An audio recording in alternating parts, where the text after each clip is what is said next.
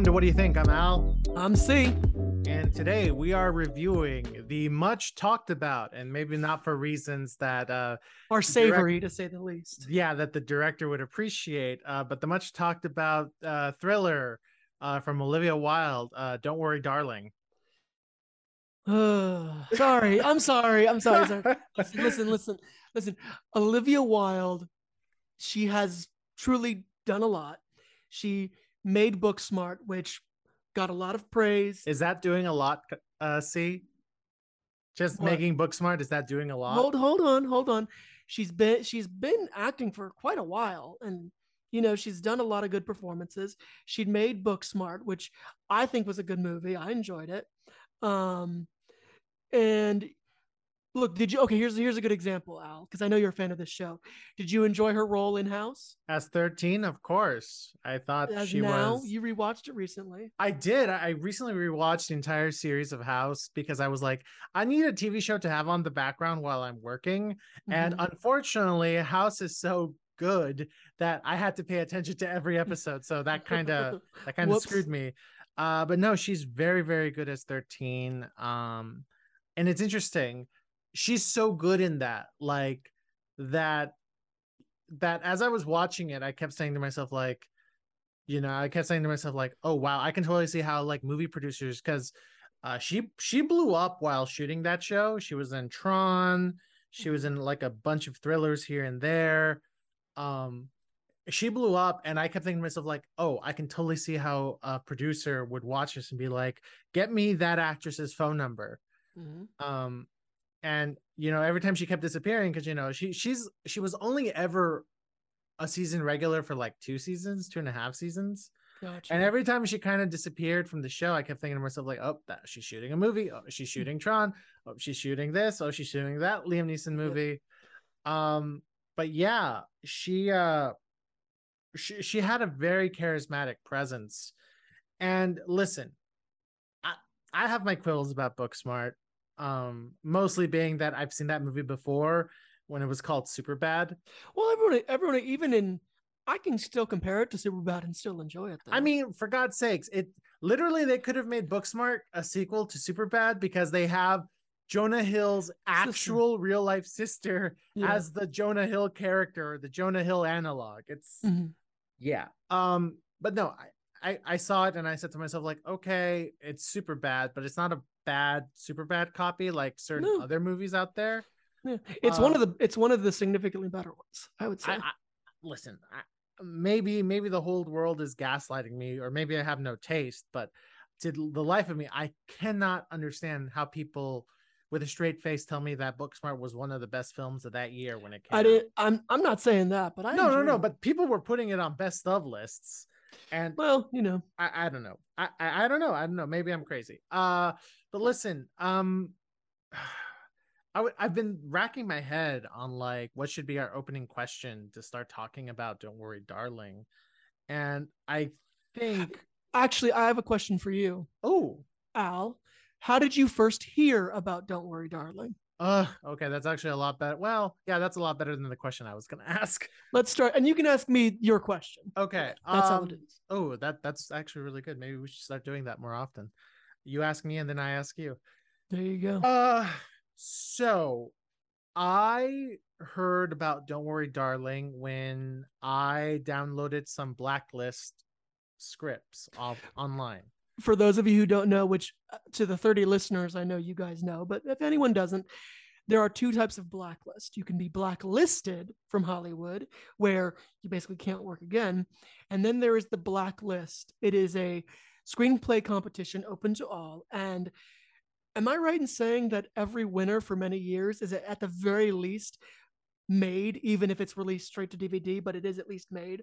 Okay, so my understanding, I, I really should have looked up the rules, but I didn't. I apologize. You have to pay. So you do have to pay. Yeah, you do uh, have to pay. Yeah, you have to pay to submit to it uh, every time. And there isn't And- a winner. There's like a, a there's like it's like a list of like the best unproduced screenplays of of said year. And I should say it isn't it isn't so much a contest. You submit it and then someone reviews it and then if that someone really likes it they pass it up the chain so to speak. Yeah. And eventually, you know, if there's one they really like, that's the one that's like deemed okay of this year of the ones that have been submitted onto this form. This one it, we deem, or the majority of people have deemed as our favorite. So Yeah. That seems to be how it works. Yeah, that that seems to be how it works. And um, you know, I basically There I are don't- no second or third places in it. No, no, no. It's just a list. It's just a list that's released. And normally, it's actually very, very common that when that list gets released, the the screenplays that make that list end up getting made mostly. Yeah. I- th- Or bought. Yeah, or bought. At the very least, bought and like worked on. So Yeah. so if you if as a writer, as a screenwriter, if if your work gets on that list, be you're you're almost certain to get a call from an agent or a studio executive about buying uh buying your uh, your project. So Yeah, hey, which more power to you, truly. yeah, more Anyone, power to you. any writer who is who is who has gotten to that level, they know what they're doing. So uh basically uh someone online had posted like a bunch of links for PDFs of like blacklist uh screenplays and I downloaded the zip file and Don't Worry Darling was one of them. Uh I read it and I said to myself, "Huh, I I guess anyone can get on the blacklist." like, like like okay, okay, that's being really mean. Uh, that's being really really mean. Um basically after I read it, I, I said to myself like, oh, I like because at the time I kept thinking if you're on the blacklist and you've pretty much made like the best screenplay since Chinatown, and after I read Don't Worry Darling and Passengers and I, I forgot what other one was in that. The height of the the the height of the blacklist is eighth grade for a lot of people. I know that. yeah, well, this was this was during uh like either college or right after college for me. Oh wow, okay. but uh but yeah no i remember reading it and said to myself like oh well this is this is a script i guess um and you know i totally forgot about it until i heard that olivia wilde had uh signed on to uh had signed on to this be her next directorial project and she hired uh, her writer from booksmart katie silberman to do a page one rewrite on the original blacklist script that was written by Carey and Shane Van Dyke. They're they're actually brothers. Um, and I I said to myself like, okay, I know exactly why she signed on to this. Um, I hope she can fix the flaws that I I had with the screenplay. And I'm certain she will because you know the the release said page one rewrite. So I said, okay, I know why she signed up for this, and I'm glad she's rewriting it because if you make this like if you make make this exactly as it is there's people are to have some problems um but yeah uh so you know then i heard um i heard uh, florence pugh was interested in the project and then that she signed on and i and that's when i was like okay well she's get it, it was florence pugh and uh, shia labeouf was the next thing i heard about it i said okay well she got good actors so it's to be th- this is to be really good and then like it was maybe like a month or a month and a half later, I heard, oh, Shia LaBeouf is no longer involved. Now it's Harry Styles and Chris Pine and Gemma Chan. And I said to myself, oh, and Olivia Wilde was going to be in it as well with Nick Kroll. And like there were all these names. So, and this isn't a spoiler because, you know, I mean, it's a spoiler for the original screenplay, or I guess, or it just shows you how the original screenplay was, was that originally this was basically a, a two two person story. It was just the husband and the wife in the screen in Mhm. the blacklist screenplay, right? And Yep. when I when I started hearing that there were going to be all these other characters, I said to myself, "Oh, oh wow, they really changed everything because now it's like a sort of it's a it's a it's a traditional narrative with with supporting players, which wasn't in the in the original screenplay." So I said, "Okay, so she's really changing stuff. Okay, we'll we'll see what happens." and you know then you don't hear anything about the movie and then you hear about all the drama that happened all the gossip and and and basically i i walked into this wondering okay uh did all the off offset drama of the project affect the actual movie and is it bad or is it or has that stuff not mattered and all the changes Olivia Wilde and Katie Silberman made made an actual interesting thriller, right? Mhm. Uh, so that's kind of where, where my thoughts going into into this uh into this movie. Uh, now, see, my question for you, and it's not nearly as an interesting one as you had for me, but my question for you is: Does the presence of Florence Pugh make you believe in this movie, uh, e- even after hearing all the drama that happened offset? Are you asking before I saw it or after I saw it? Before you saw it. So I think that Florence Pugh is without a doubt a very talented talented actress. She genuinely I have yet to see of the films I've seen her in, I have yet even if my opinion of the film itself was a little not the best, even I was like, "Oh, but she was good." Like I've never I've not I've yet to see a performance where she's not good in it truly. She seems to have this really, she's one of those actors who has this really good ability to know exactly what the role needs to be. Question. And at, let me know if I'm wrong. I'm assuming you haven't seen her stuff in the MCU, have you? No, I have not. So okay, okay. I understand that people did not love her performance in Black Widow. So I have not I did not see Black Widow. I don't know. But in what I've seen, which I let me think has been um uh Midsommar, um, Little Women, um, and now um Don't Worry, Darling. I think there was something else I saw her in. Fighting with my family. Uh no, I didn't see that, but I heard she was very good. Outlaw King. I did see Outlaw King. So okay, I forgot she was in that. But oh right, okay, yeah. But my point being is, of the things that I've seen her in, I have yet to see anything where she was bad, even if I didn't think the movie was top notch or perfect. So when I saw that she was in it and I was hearing bad things, I'm like, okay, well maybe maybe this is one of those things where the where the acting alone kind of pulls this through. Like there are movies like that where it's like damn that performance, like that was really good and usually it's kind of like a good example of this is um, Cop Shop, where it's fun, but it's not like the greatest thing. And, and, to be clear, it's one of my top 10 the year it came out. But the propelling force of that movie were the performances, oh, all oh, yeah. of them. That was the propelling force. So, my thinking and hearing about this and all the problems they were having and the reviews, I was like, okay, maybe there's a scenario where the performances alone are the propelling force of this uh, movie. Uh, and that that was the holdout hope I had. So that's sort of the answer to that question before. Um, after, well, we'll get into that. All right. So without further ado, how about you and me? We we watch this uh this trailer, which has been out forever, by the way. That's true. God, it's it's been out for so freaking long. It's the outside of the Elvis trailer, it's the one that I got most annoyed with for how yeah. often it played. Yeah. So let's watch this trailer for the last time Woo. and give our review. Let's go. Have it, I have it, I have it, I have it. Focus, right here. Have a little drink. Yeah, I will.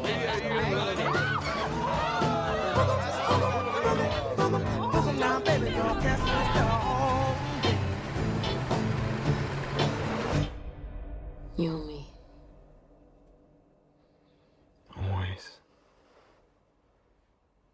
and me.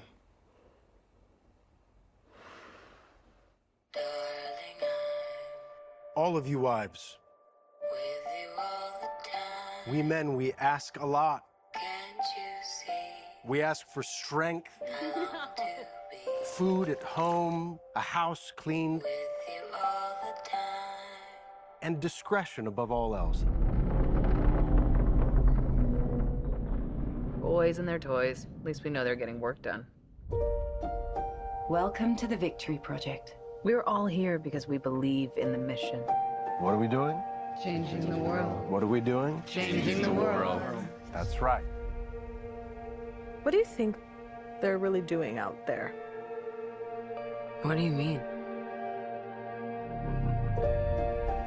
The one thing they ask of us is to stay here.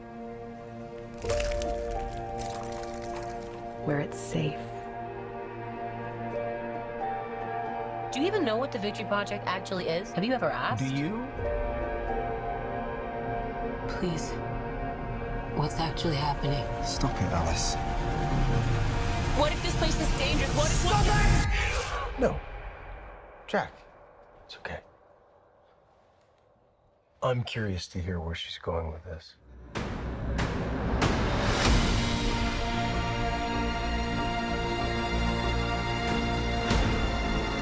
I need you to listen to me. They're lying about everything. We are not going backwards. We're pushing forward. Everyone is acting like I'm crazy. And I'm not crazy. Our life together. We could lose this. Him.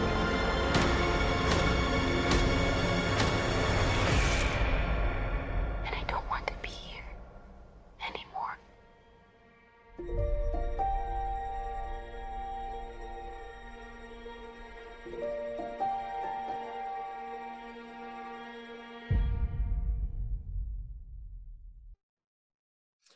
Alrighty. Now, it's interesting you chose that trailer because about halfway through the ad campaign, I think they did make an adjustment in the type of trailer that was playing.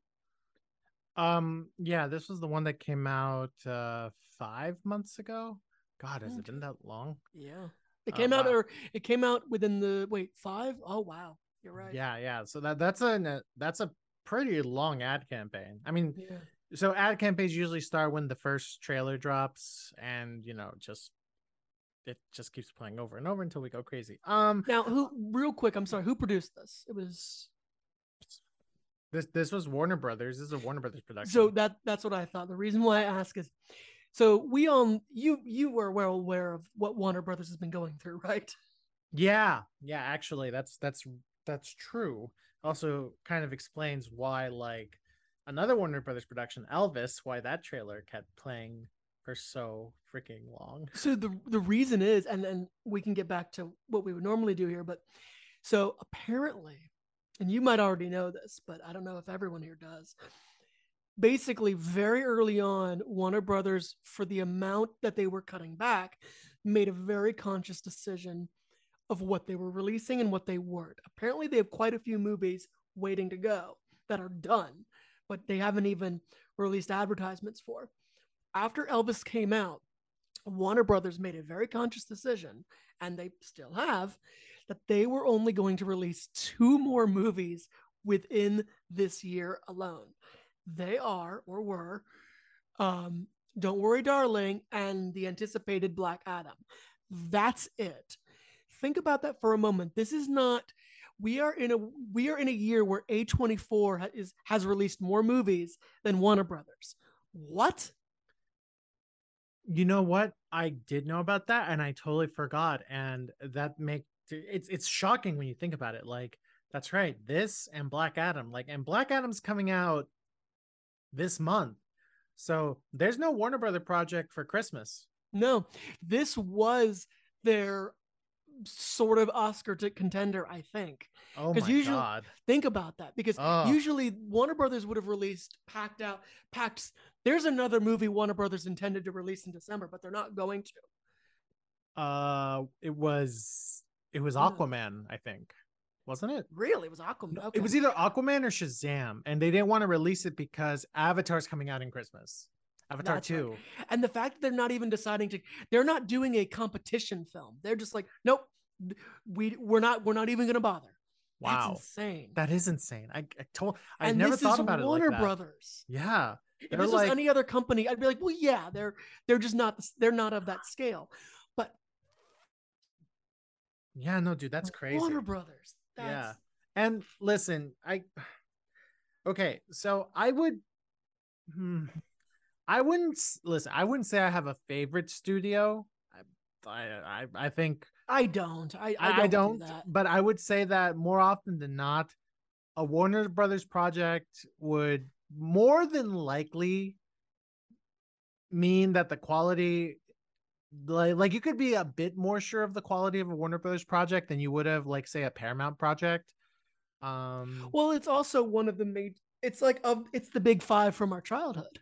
well, yeah. Um, like, like Paramount, you know, Paramount releases stuff like, like the Clifford movie, or or um, or like which they released that on the download, which I'm shocked because it's a kids movie. Um. Oh yeah. So ba- basically, when when something like Paramount, Universal, like when Paramount releases like a kids movie, or Universal releases like a horror movie or thriller, like you can never be sure if it's going to be at least competent.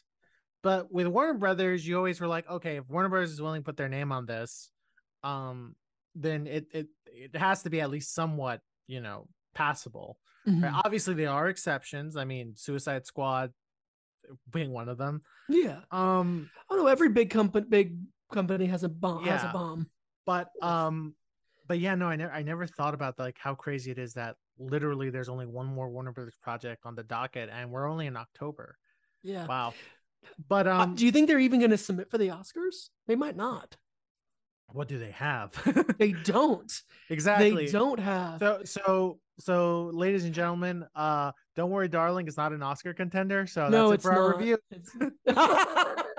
that's it we're done we don't and then about this cut to next year during our Oscars awards, like when Olivia Wilde accepted the Oscar, it was like, can you imagine?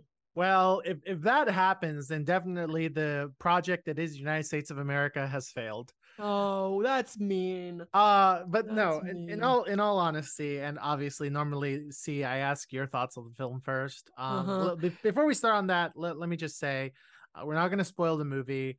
Um, it's pretty easy to talk about this movie without spoiling it. Yeah. Um, the one thing I will say before I let C give his thoughts on the film, Sure. uh, so don't worry, darling is a particular subgenre of the thriller, of the mystery thriller. It's it's that subgenre of the what the hell is going on movie, Mm-hmm. where the first half is setting you up to be like, what the hell is going on? What is happening? Right. And the second half and the climax is to present to you the answer of like, well, this is what's going on. This is what's actually happening. And you know, no matter how well you do that first half, right? You could you could be creating a clusterfuck, a mental clusterfuck of a movie where you're filled with anxiety, going like, "What's happening to these people? What's going on? I'm so scared. I'm so confused for them." But if mm-hmm. that second half, if the resolution, like if the resolu- the resolution has to first pass the the first has to pass the eye test in the sense of like, does this make the, can this make sense in the moment? Right? Because because the thing about these movies is that it only has to make sense in the moment. The moment you walk out of that theater, they're like, okay, let it be whatever it is, right? But it has to make sense in the moment, right? Mm-hmm. And then it has to it has to feel it, it- has to feel validated. It has to you you actually have to feel like okay, this this is um this is what's happening. It makes sense, and I can feel the character struggling with this revelation and how they deal with it. And obviously, the you have to feel like the characters dealt with it in, a way that that you're satisfied with Mm-hmm. um you know and when movies when that type of subgenre fails at that you know or doesn't do as good a job as it could have you end up with something like us where Mm. the big question is like well what are these copies what are they doing what's going on and while jordan peele did a really good job creating a a, a character arc with a twist um you know it's uh it, it worked it worked really well in terms of the character that lupita nyong'o played. The actual like revelation of what the hell was going on like in the moment people were like wait what the fuck? Like people in the theater were going like wait what the fuck? And you know it didn't feel it didn't feel make sense in the moment you didn't feel like the characters dealt with it in a way that you were satisfied with and then the way it ended just made you feel like w- w- there really wasn't an ending. Um and you know it's, it's actually funny. Uh what the most famous what the hell is going on movie actually isn't a what the hell is going on movie. It's a ghost story. It's uh the sixth sense. Mm-hmm. that movie doesn't that movie doesn't even present to you like what the hell is going on it presents to you a ghost story and then it reveals something that makes you go, wait, what the fuck was going on this whole time? And then you realize, like, oh my God. And you know, and then obviously it makes sense in the moment. Uh the character deals with it in a way that you you feel is believable and the resol the resolution feels satisfying, right? Mhm. Um so you know, with these types of movies, you have to really stick that landing. And uh see, what would you what what are your thoughts on how this movie stuck the landing? Obviously, don't go into spoilers, but you know. So it, it, it didn't, to be f- unfortunately fair. Um, but without spoiling, here's my thing with it. I watched this and okay. I wanted this movie to be good because like it's it looked really pretty. Um, the acting from the some of the acting was really good. Like I kept wanting this to really work. I wanted this to be a unique film that like despite all the hurdles it went through in production, which that's its whole that's a whole thing, that it, it comes out the other end and perseveres. Um so I genuinely was rooting for it. Um but there's a moment where it starts making these missteps and the missteps build and then you get to a moment where you have i think what were meant as literal red herrings but then it's like it's it delves so much it puts so much investment into that red herring especially visually that you just get mad that they then don't do anything with it at all in the slightest. Um and then like once you get to the halfway point which i think the halfway point was the parties like not the dinner party but the crazy party. Yeah. okay that's the halfway point. and i'm at, at that moment i'm watching this and i'm like i checked out at that moment. I was like all right I, I, i've tried. I can't. This is this is weird this i'm not invested um plus the inciting incident the official inciting incident took a really long time but they were trying to build up to it in a strange way. So for me i was rooting for this until it was giving me nothing to root for. That's basically was my experience with this. That being said there are some things about this that i can appreciate but at the end of the day it just I just was sad that this movie wasn't what I think it could have been. Um, and th- that's what I walked out. Like I walked out feeling sad at the end of it. I was just like, man, You know, bad. you know, it's uh it's been said many, many times in in our personal lives and by by public filmmakers, you know, it's been said many, many times that the only path forward to make a truly great movie like like it ha- like a truly great movie has to be with a good script Mhm. that that's the only way you can make a good movie with an okay script but it will never be great You well, I think you need a good script and good actors for the record. well yeah but but the thing the thing at least i've always been told in my personal life was that you can make an okay movie with a not great not good script but it'll never be good. The only way to reach the level of greatness is that the script has to be good. And by a good script has to have compelling narrative compelling characters and it, it has to it has there there has to be an inner logic to it that doesn't break you out of the narrative right? Mhm. that's really important because the thing is the thing is people are like oh well the story's really interesting because it takes all these crazy turns the characters are so unique but if the turns get so crazy that you you know how like when you're reading a story and you're in the story you really feel like you're you're experiencing the narrative you're being told and then it Mhm. just goes in such a weird crazy direction that you realize like you're back in your room reading the book a screen Hmm. a screenplay's job is to make sure that doesn't happen because if that happens while you're reading the page it's going to happen while you're watching it on the screen Mhm. and unfortunately with this film in my opinion Mhm. this film well okay I did a bit of research on this film, especially on the writers, the Van Dykes, the Van Dyke brothers. Mhm.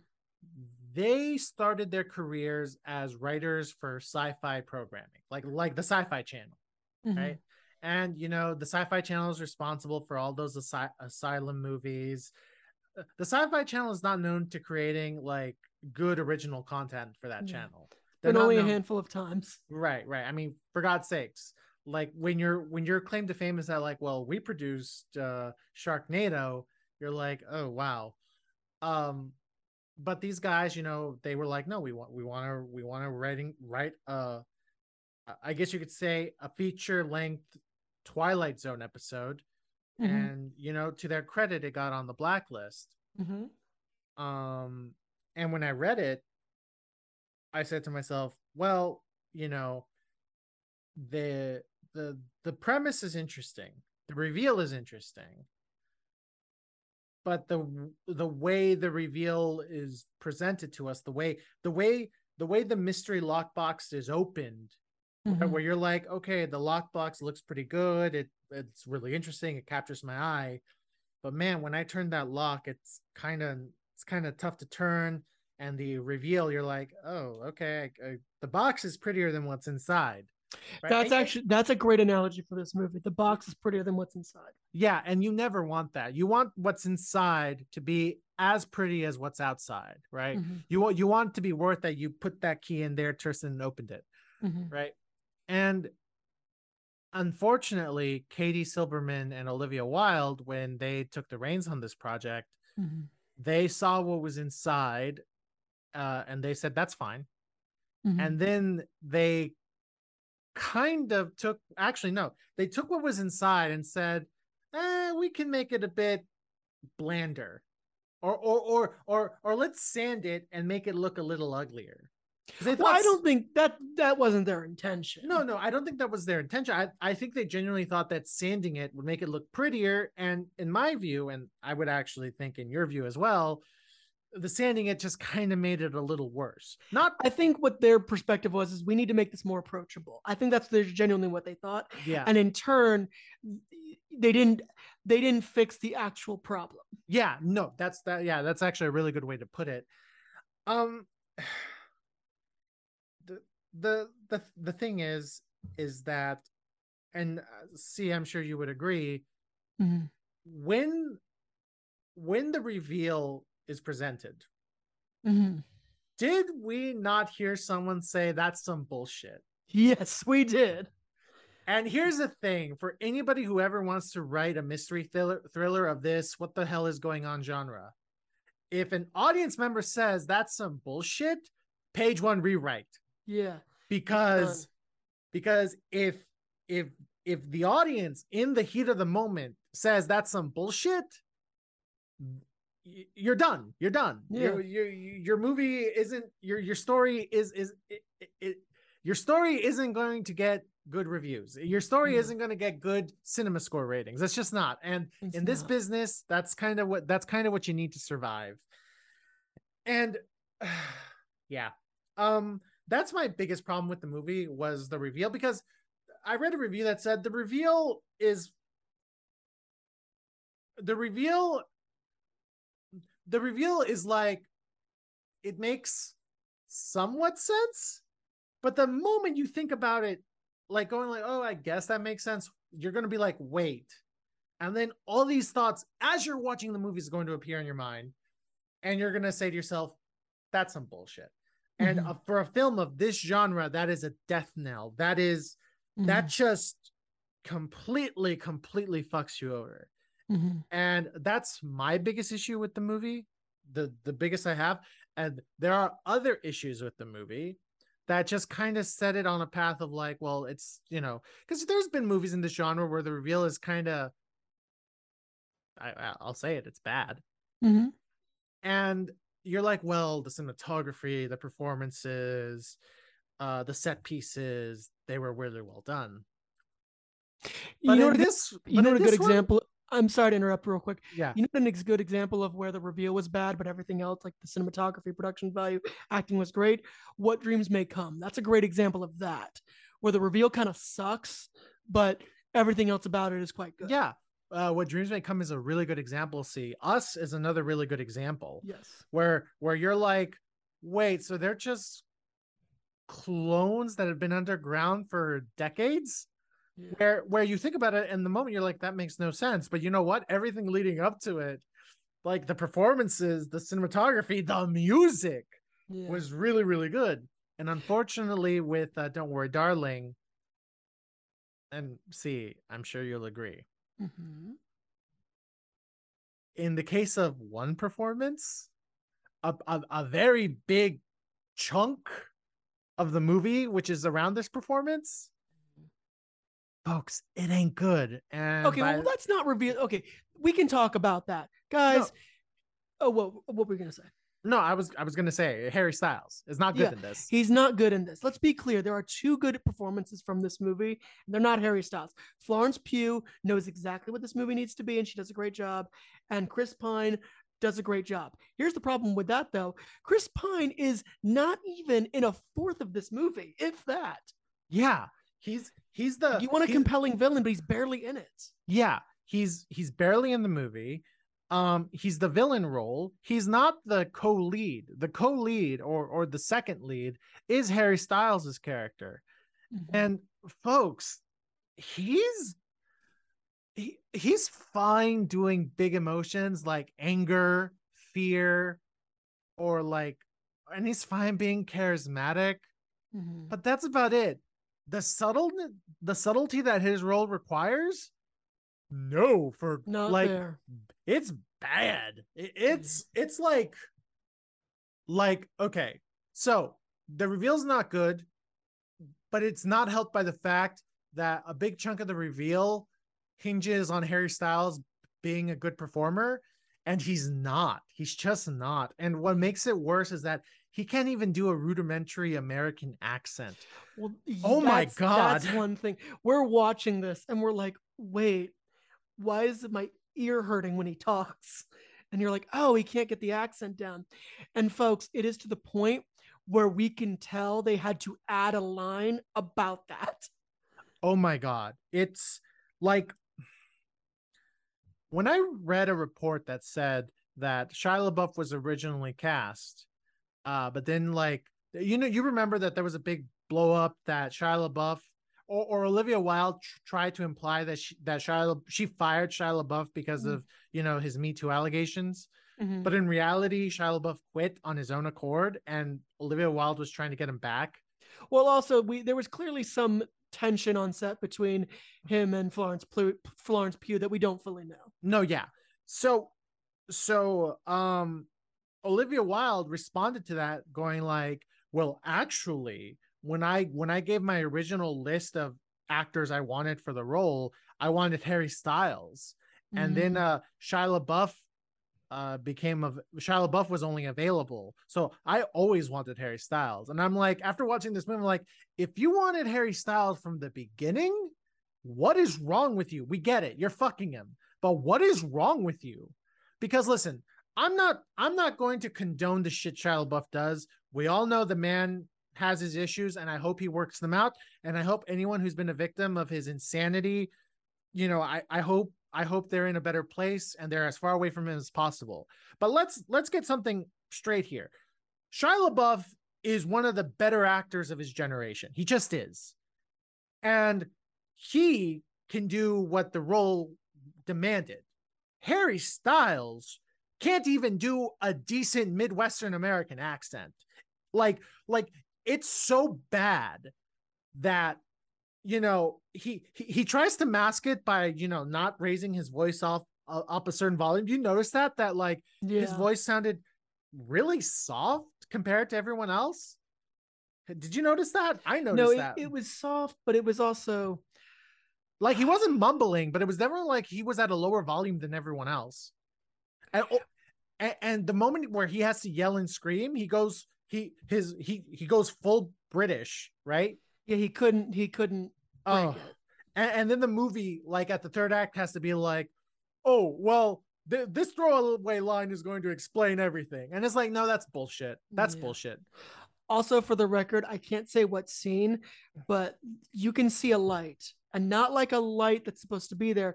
You can see a uh a it might a have been a you one see a set light. You see you see a- on set light. Yeah, like a 1K or something. And here's the thing: this is this the cinematographer is the guy that Darren Aronofsky uses all the time.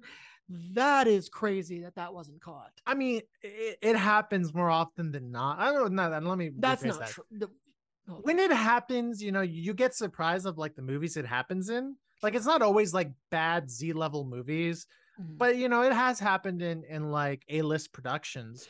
But this was a mirror. Okay, for the record, it was a mirror that they put up on the set, hmm. and I don't know. Yeah. Mm. The the uh, the other big problem with this movie, and C, you mentioned this, is that in the first setup of like what the hell is going on, the the movie basically goes, let's throw all these red herrings, and were any of them really like were any of them really like related to the reveal? I'm trying to think. No, so let's think about the two big ones are the red plane, which I still don't understand, and the earthquakes, which I also didn't understand like what those actually were. Those are not addressed, other than oh well, that's related to this thing when they all do this. But it's like, but how? It doesn't make sense. it it, it doesn't make sense and the thing is is that like the, the point of a red herring is that you show it once it in in universe it doesn't register. It should only register with the audience because they're like well what was that all about? Right? That's to throw you off. That's an intentional filmmaking technique a narrative technique to throw you off where the audience notices it. The, the, the narrative wants the audience to notice it but it doesn't register in universe. Mm-hmm. All these quote unquote red herrings are acknowledged and noticed by Florence Pugh's character.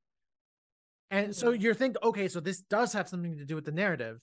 And yeah, it the, the movie goes like, oh, well, this is the reveal. Well, what about all this shit? Who's asking you about that? You did by you bringing it you- up. You've brought it up and more than once. It's uh, and you know you mentioned you mentioned how Florence Pugh is uh is good in this. Man, like do you ever watch a movie where you're you- you're mad that there is a really well done performance in and everything else just fails around it? Yeah, um I think I there's a few actors who well, one of one of my professors once told me that sometimes what actors do when they realize the movie isn't working, if they realize it, at that point, if they're obligated to be in it, they just make sh- they ensure that they are not the bad thing in it. And I, mm-hmm. it is possible that's what Florence Pugh was doing. Mm. because she she gives such a she gives such a believable vulnerability to her character mm-hmm. where where you sense the suffocation she feels. And y- you know it's it's a very it's a very obvious suffocation. I mean this movie this movie presents itself taking place in the 50s so mm. So you're like oh you know being a housewife you know being stuck at home how oppressive it feels. You know yeah that's stuff that's been done before. We've all seen the stepford wives but you know she gives an authentic vulnerability to it uh, uh, uh, like a, almost like a claustrophobic type anxiety that you really buy it you know when when she goes through her her episodes of like time loss right? You really believe the fear she exhibits when she's like wait how did i end up here? Mm-hmm. Wait, what, what happened? I, I don't remember like the past like two hours. Mm-hmm. You know you really feel that when she starts noticing weird things happening in front of her but they're only happening in front of her and not in front of everyone else mm-hmm. you know that fear that paranoia it's really really believable. And and you you empathize with her character. But it's like But you also don't believe you believe she loves Harry Styles. You do not believe he loves her. yeah you really don't. And again that has to do with the fact that listen maybe one day harry styles will be an okay actor. Maybe. Mm. Not today. No. nope not today. He you know acting is not just yelling screaming throwing things or or crying right? Or making a fool of yourself crying right? Or or, or or doing the big emotions not making just love. that or making love right it's not just a lot of in this movie. you, you know you know something that the, the drama really started when the first the first like commentary Olivia Wilde gave over this film was like, "Oh, uh, you're gonna see Harry Styles eat out Florence Pugh," and uh, apparently it was that commentary that kind of turned off Florence Pugh to Olivia Wilde. Yeah, because she was uncomfortable. It's like, well, why are you advertising this in this why? way? Yeah, why are you advertising the movie as as like Harry Styles eats out Florence Pugh? She didn't like that. Um, Yeah. but you know, and you know that that sex scene, honestly, it's there's nothing groundbreaking or novel about it. You know, it, it's Mhm. just not. You know, it's it's your standard sex scene between two A-listers that you'll see in a rated R movie and an erotic thriller. Like if you've seen Fatal Attraction, you've seen the level of, of sexiness this movie's trying to convey, right? Mm. So, you know, i- if you're going in there being like, ooh, we're gonna see like sex scenes never before seen, no, no, no. Now, um, you know, like I said before, and I, I keep repeating myself, Harry Styles cannot master subtlety of human expression. He just can't. Mhm. Uh, either because he's either because he's too preoccupied trying to not break his god awful American accent, or he's trying not to make because it looks somewhere somewhere down the line. Olivia Wilde just said, "You know what? Just just do your British accent. We'll figure it out." And you still see him still trying to be like, "No, I can do him." You you know when someone says like, "Just give up," but you refuse to give up, so you still keep trying. yeah, yeah, Yeah. that definitely happened. Yeah. Um, and you know, just stop shitting on Harry Styles because I've, I've been shitting Look, on him. Har- Harry Styles has a hit song out right now that's been on the top, the number one for its 15th week now. So he's fine. Yeah.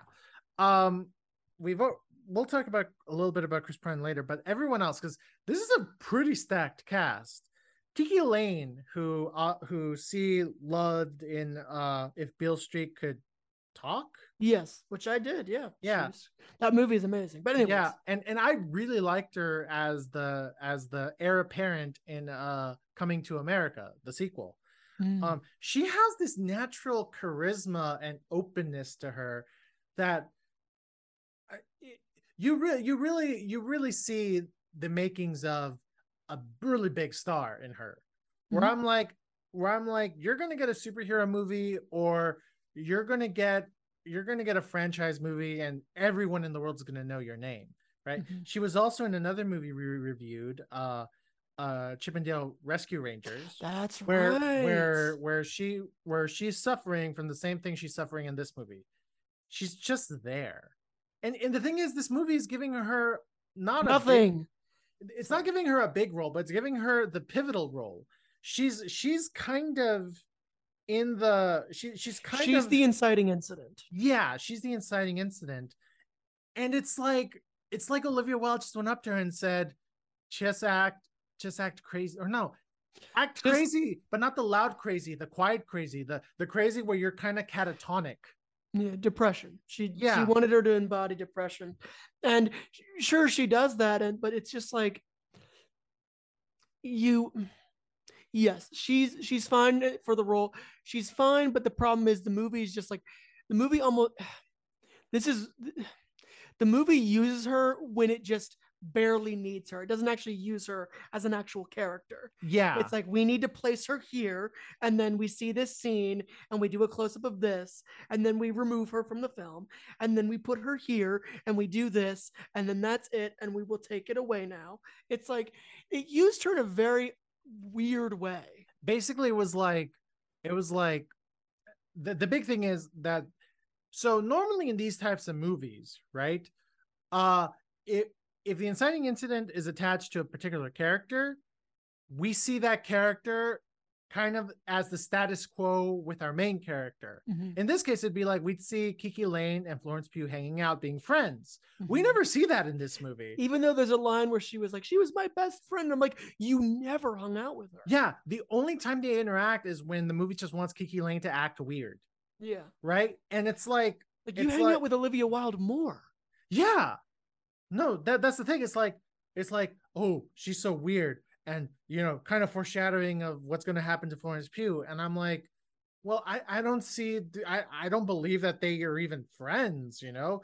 Like I don't even believe they would they would sh- know each other's phone number because they she only pops up when she needs to when in they need to show like Florence Pugh seeing something weird. Yeah. And I'm like, all is not as it seems. Yeah. I read somewhere that this role was originally going to be played by Dakota Johnson, but then she dropped out. And I'm like, I'm not surprised. Like, the, your role just requires you to act weird, right? Well, and also- stand on the roof of a house for like They- three seconds. They also pointed the act uh, the actress also admitted that there's a lot more they shot and wasn't used, which I also believe completely. Oh, I, I wouldn't be surprised. It's just such a weird thing where, as an editorial decision, you're like, okay, so this character is kind of what's going to set off the narrative, but we're only going to we're going to cut everything about her, you know, before before the change. We're going to cut everything where she's interacting with the with the main character as a friend. We're just going to leave the stuff where she's weird and not really provide a lot of context. And why we're not providing context? Because we really want to have the audience wonder what's going on. Yeah. And uh it's just I, yeah. Was that the hope in the edit where they're looking at the edit and they're like, if we just have a bunch of weird stuff going on and make them wonder what's happening, we can keep this going. yeah. Was that maybe the thinking? I, I guess because something I noticed the film was doing over and over again was that uh and That ba- ba- reminds me. ba- okay. basically uh whenever there's a big party scene, right? Mhm. certain characters would talk to each other and they would talk to each other in a way that would raise your eyebrow. Mhm. And then other characters, you know, would be acting, would be talking like normal, like friends, like neighbors, blah, blah, blah. Mm-hmm. And the movie kept doing this where character characters would get in a group of always in a group of three, weirdly, get Mm-hmm. in a group of three, reference or talk about something or whisper something. And I would raise my eyebrow. I'm like, okay, it's trying, it, it's really trying to raise the red flag of like, oh, these people may know what's going on. Mhm. But the problem is, the the the, the problem is, is that we we never get a sense we never get a sense of what the scope of it is right? We just hear weird things and we see weird things and we see people do something suspicious and we're like oh, okay but there's no coherentness to it right? And then obviously when the when the revelation happens you're like now it all makes sense. And i'm like i'm like yeah i guess but at this point i feel like you could have gotten rid of all those little dialogue mini dialogue scenes and replaced it with something that I don't know help build character for for Harry Styles or actually help build character for for kind of the supporting cast around the two leads. Um because listen, I'm not going to say Nick Kroll and Gemma Chan and um um the guy who played the doctor. I'm not saying that those guys are like are like the best math method actors in the world, Mhm. but instead of them doing stuff where they're just kind of being weird or being suspicious why don't you actually try to develop them as characters so you know we can be more invested in the narrative but they they don't do that Um, I just forgot a third red herring, the rings. That didn't make sense. Yeah go on. yeah Sorry, that's another example. no no no that's that's something else like you're like okay we always see these rings and then they just lead to nothing the Yeah. only character they actually were like hey you know let's give some dimension to this one is olivia wilde's character. And the movie's like the movie's like okay we got to wrap this up. Here's this here's this uh, bit of character building for her. And now we're we're off to the races. And i'm like wait that's interesting. That's really you bring up something that's really interesting that asks a lot of ethical questions. And then you're like oh but, but, but we gotta go we gotta go. But we got we got to run. Forget we gotta that. run. I remember, C, I turned to you and I'm like, that's a really interesting idea. And they just threw it away. Yeah. Like, we're, we're like, why? That's so, that's, that's Also- really interesting. I also want to point out, ba- based on the way that character was acting around that thing, um, when you find out that's the main reason for that thing, you're like, but that doesn't make sense for that character. It's No. interesting, but it doesn't make sense for that character. No, it, do- it doesn't make sense. But like, it doesn't make sense because it's really not like elaborated upon. It's like, let me show you this crazy thing, or let me show you this, this interesting thing about my, my, myself. And nope, off to the right. We gotta go. We gotta go. We gotta go. We gotta wrap this up in like 10 minutes. Yeah. um yeah no it's just this this film and i'm sure C you would agree this film is the hallmark of a movie where the script really just was not ready for prime time i i don't know how it made the blacklist honestly I think what happened is it sometimes you so another good example of a black of a blacklist script where you're where you're shocked that it ended up as high as it did is passengers frankly Oh yeah, yeah. I referenced So- passengers earlier. Oh yeah, oh yeah. But what I'm saying is in the same so it's interesting to find that there are now multiple movies. Again, I'm not the blacklist is still an amazing not competition isn't the right word, but form for for you know writers who really haven't gotten who haven't made a mark to really present what they're trying to do. It's a fantastic avenue for that. But I've noticed there are a couple of films now, these two mainly, where it's you're looking at this and it's like, really? The blacklist people thought this was a really, really good script. Now, to be clear, there are scripts where they really nail on it or hit the money. The best that I mentioned earlier is is Bo Burnham's Eighth Grade. That's a fantastic script. I think it's amazing. Um, and the blacklist hit it on the money. That was a great movie. But then you see this, and it's just like, I agree with you. You're like, wait, where where are they thinking that this is something incredible? Where are they seeing this as an undiscovered missing gem? Because that's really what they're trying to do.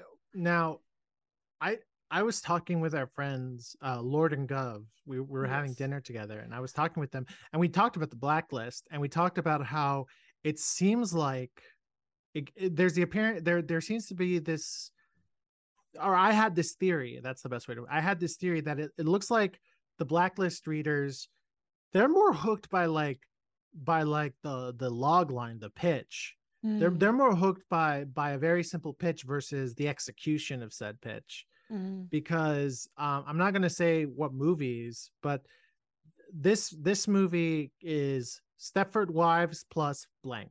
I'm not gonna say the movie because Mhm, that might yep. give away That uh, will give away. that will give away. Yeah. But but definite and passengers is basically um uh God, what was that movie called? It's the basically the Blue Lagoon meets uh meets um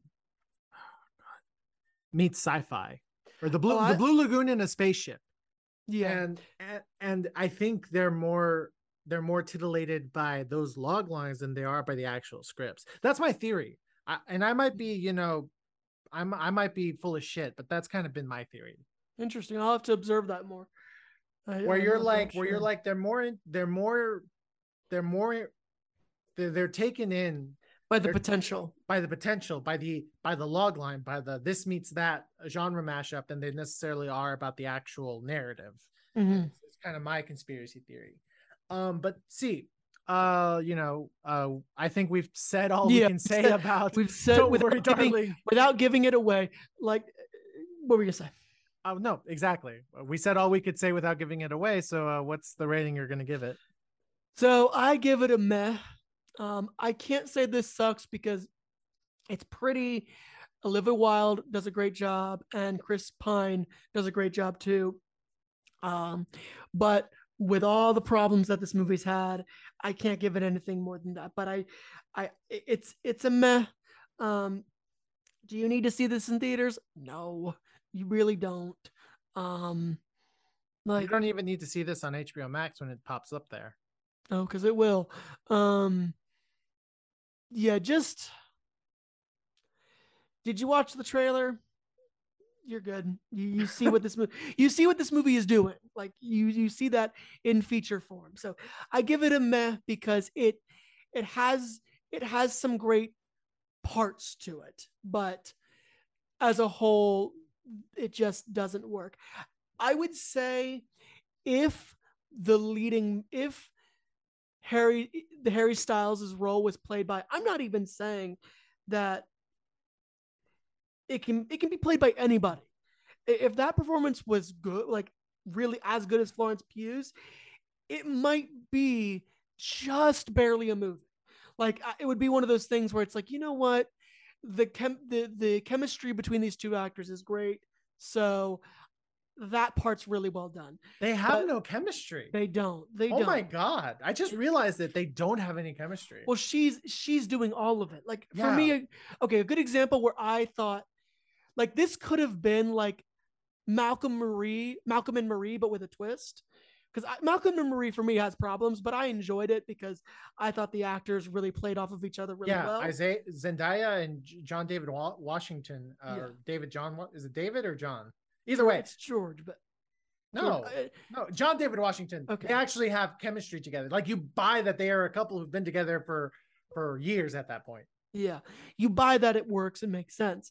So if if they had that going, it's like okay, the dynamic here, you could then say, well, at least more than half of the movie is is in, is enjoyable because the dynamic is really good. But it's not. It's just not. So you oh can't god. what? No, I'm just saying. Oh my god, like, like it just how. Okay. So yeah, meh, don't see it in don't see it in theaters. I was gonna say, um, how can you call yourself a director? And I'm certain Olivia Wilde had to do a screen test with Florence Pugh and Harry Styles. How can you? And you know they always have like a little camcorder there to record them doing the scene. How can you not look at that video and be like, oh yeah, they're not gonna work well together? Or in the sense of like, there's no chemistry there. There's no spark. How do you know there was a screen test for Harry Styles? Good point. I'm just saying, Good, good knowing what we know, how do we how are we sure that Yeah. there was a screen test involved in that? Ugh, that's so true. Um, yeah, I also give this a meh. This is a this is a actually worry, darling. It's meh. Um, the- the- darling, I'm concerned. Yeah, darling, I'm concerned. Sorry, no, darling, I'm worried. Yeah, darling, I'm worried. This is meh. Um, the the the film literally the only leg this film has is Florence Pugh's performance. That's it. That's all it has. Florence Pugh's performance, good cinematography, and I would say there are individual sequences that are very well edited together that that make you feel the anxiety she feels. Actually, guys, you can go to YouTube and there's a dinner party scene where it's Florence Pugh and Chris Pine and they're arguing with a bunch of guests. Uh, you can get that. You can get ninety percent of that scene on YouTube. Like, and let me be clear: Warner Brothers put it out. It's not like illegally streamed. Warner Brothers put it out. That's the best scene in the movie. Watch Yeah. that, and Yeah. then you're good. yeah the, the those are the only legs the film has is that if you're a florence pugh fan you can watch this just for her and be like wow she's really when is she going to win the oscar? If Yeah. if you like Matty Lebeek, the dp again he does really good stuff here.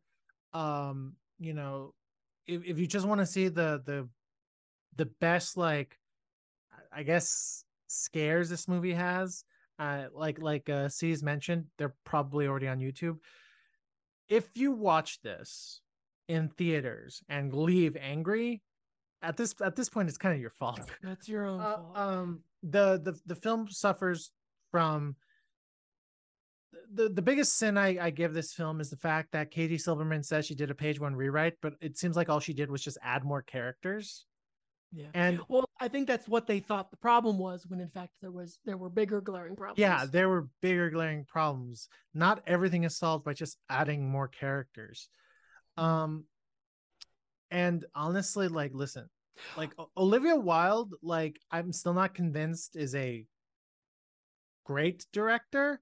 And now I'm I don't know if I can be convinced that she's a good director because I just the the stuff with Harry Styles, it's it's like I just like the listen, if if I didn't know they were dating at the time, or if I don't know if they're still dating, I don't know if I didn't know they were a couple at the time, I would have assumed that like, oh well, the studio mandated Harry Styles on uh, Olivia Wilde.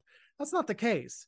She says she says he was her first choice, and I'm just like, what? Like, listen, I I actually really like um uh da, da, Dunkirk. I really like Dunkirk he Mhm. is not he's not the standout in dunkirk. He's not.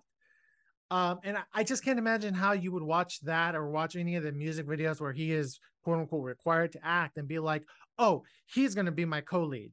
No i just it, that that's that's really the biggest thing i'm mad about. Like obviously listen the resolution i think is terrible but that that shit happens. You think something works and it's only when it's on screen where you're like oh shit that actually really doesn't work.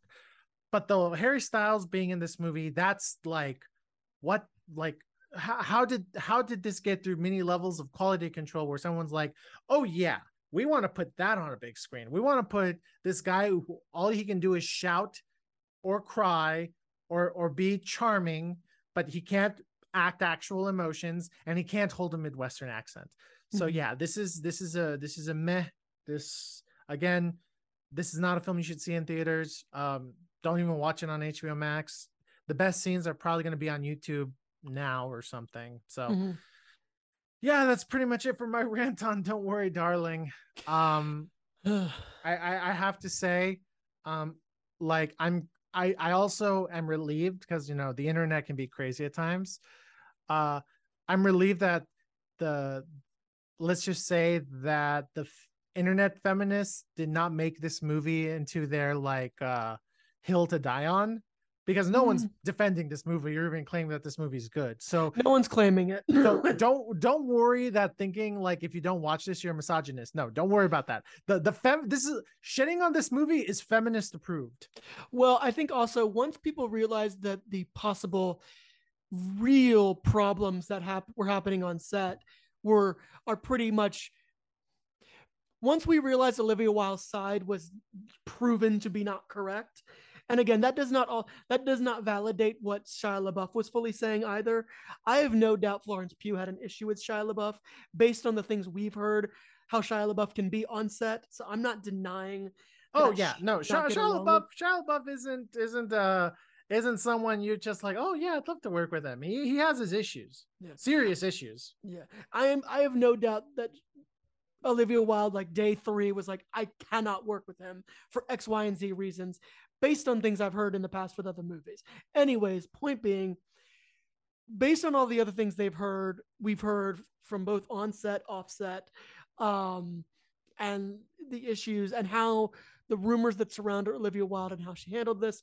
And then once we had evidence suggesting that she maybe did not do what she said she did with regards to Shia LaBeouf, she loses a lot of credibility there. So I think once that ha- once that happened, a lot of a lot of people who were originally taking uh, Olivia Wilde's side kind of backed away. Also, Olivia Wilde apparently, you know, when the premiere of Don't Worry, Darling came out, quite literally the way it worked is apparently she was. Fun fact: she's going to be in Dune Part Two, and basically she took an afternoon, flew to where the premiere was, and then like once the movie was done, she came right back. What I do love is apparently Olivia Wilde showed up, didn't show up for the red carpet, showed up a, like a few minutes before the movie start with a drink in hand, which is really that says a lot. She's like, I'm just here for a good time. I'm out as soon as this is done. And that was it. Like she didn't show up for the red carpet, and she did not show up for the Q and A, and she did not. She was the only major actor who did not promote this movie at all on any of her personal social media stuff whatsoever. Hey, and she didn't appear on any talk shows either. None. She didn't say jack about it. And her excuse has been, well, I'm on Dune. It's like, well, you know, you're on Dune, but social, you're very actively not promoting this on social media when everyone else is. Yeah, again, the like this movie honestly is so mediocre. It's not even worth having drama over, but people did. So Yeah. here we are. Well, in any case, uh, this has been What Do You Think? Uh, I'm Al. I'm C. Till next time. See you guys.